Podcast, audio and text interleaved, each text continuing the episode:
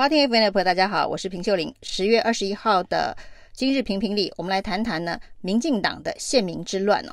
那民党宪民之乱呢，是从黄国书主动三退哦，退出民进党，退出民进党团，以及退选连不会再继续连任的震撼弹开始哦。那一连串呢，后续有越来越多的资讯，以及越来越多的可能宪民哦，被持续被猜测中哦。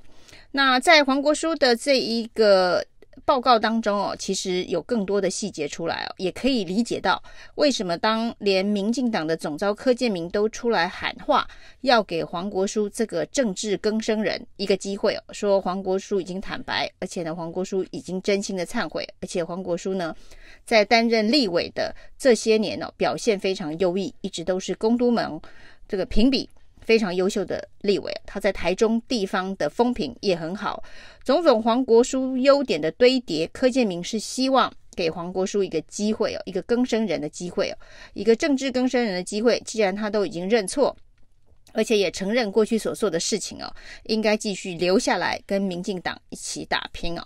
但是你仔细看看黄国书当年写给情治单位的报告，难怪党内会有另外一派人呢，觉得柯建铭和稀泥的做法非常的不可取，甚至有人是非常的愤怒。黄国书在这个给情治单位的报告当中哦，他化名黄凡呐，那他主要呢就是把一些当时的独派或者是党外的一些相关的这一个重要人物的活动。以及家里的布置陈设、哦，报告给情治单位哦。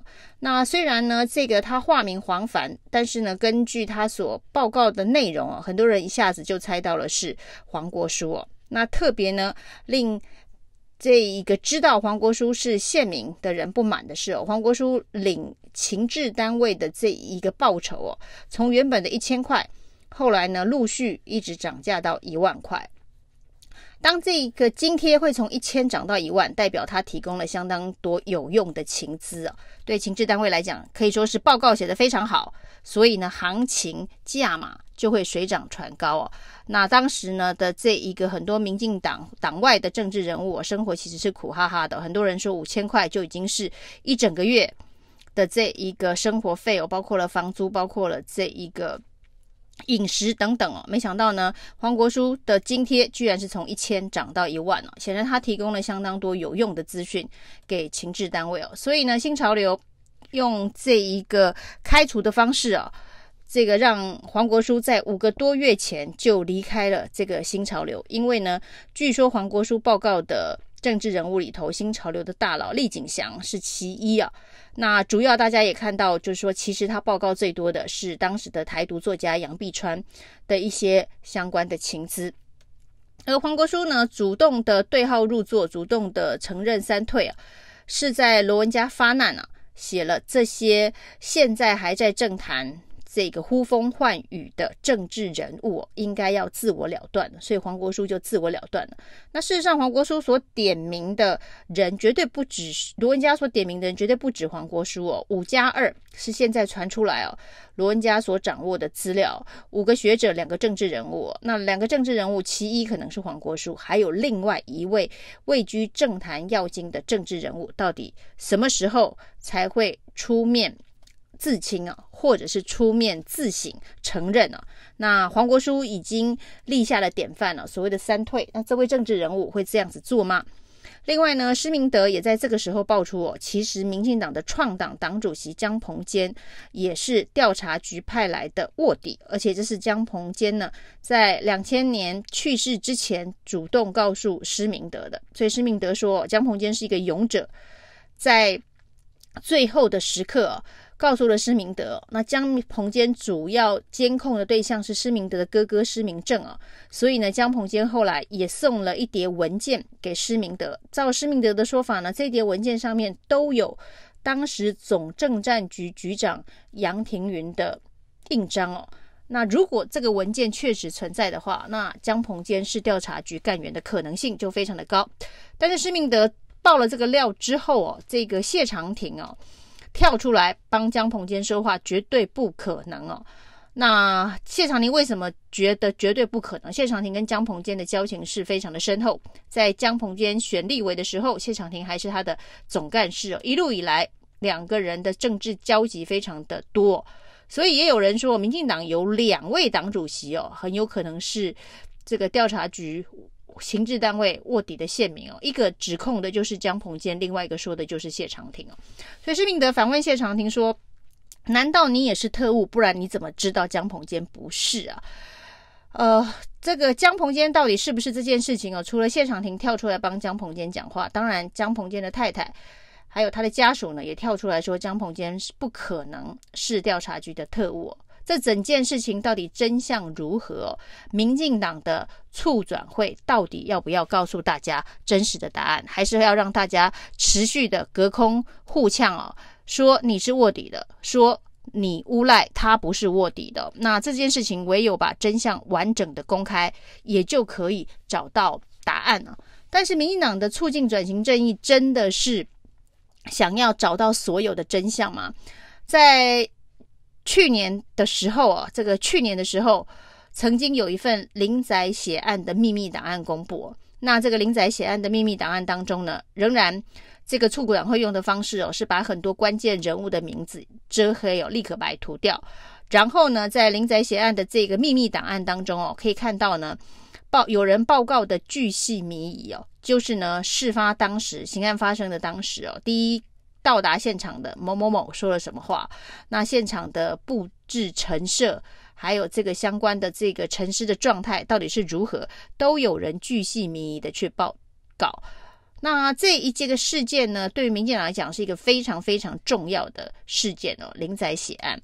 那应该要调查清楚，应该要交代清楚。这不只是林义雄的以及林义雄家属希望知道，也是全台湾人民想要知道林宅血案的真相到底是什么。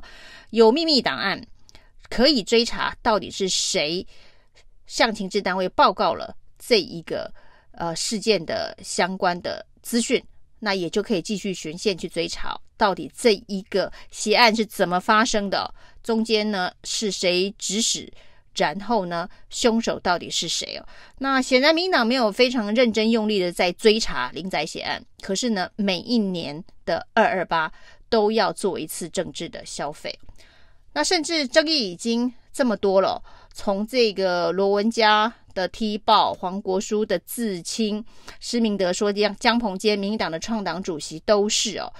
然后还有林宅血案，到底是谁去密报的？一定也中间有一个卧底的线民哦。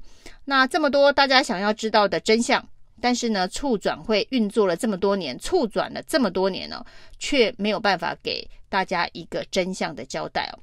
甚至呢，蔡英文总统还定调了。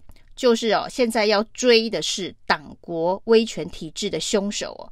那这个意思是告诉大家哦，这个协作者，所谓的这个加害者，现在民进党把促进转型正义分成几个不同的族群层面啊，加害者，这个党国威权，以及这一个。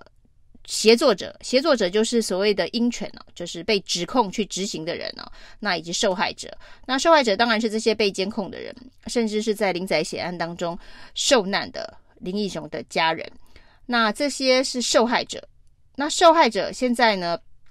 在经过了相关的补偿调查之后，轮廓已经比较清楚了。但是所谓的加害者以及协作者，那协作者这一段是最神秘的。加害者，党国情治单位的一些高官以及当时的党政高层哦，那这个当然呢，大家比较容易知道轮廓是什么。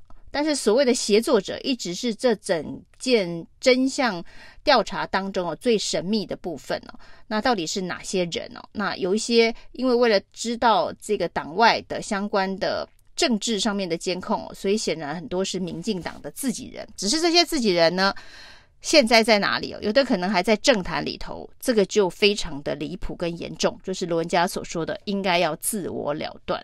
那到底自我了断这些目前还在政坛活跃的所谓的协作者，就是县民，就是廖北亚，这件事情对民进党的伤害会有多大？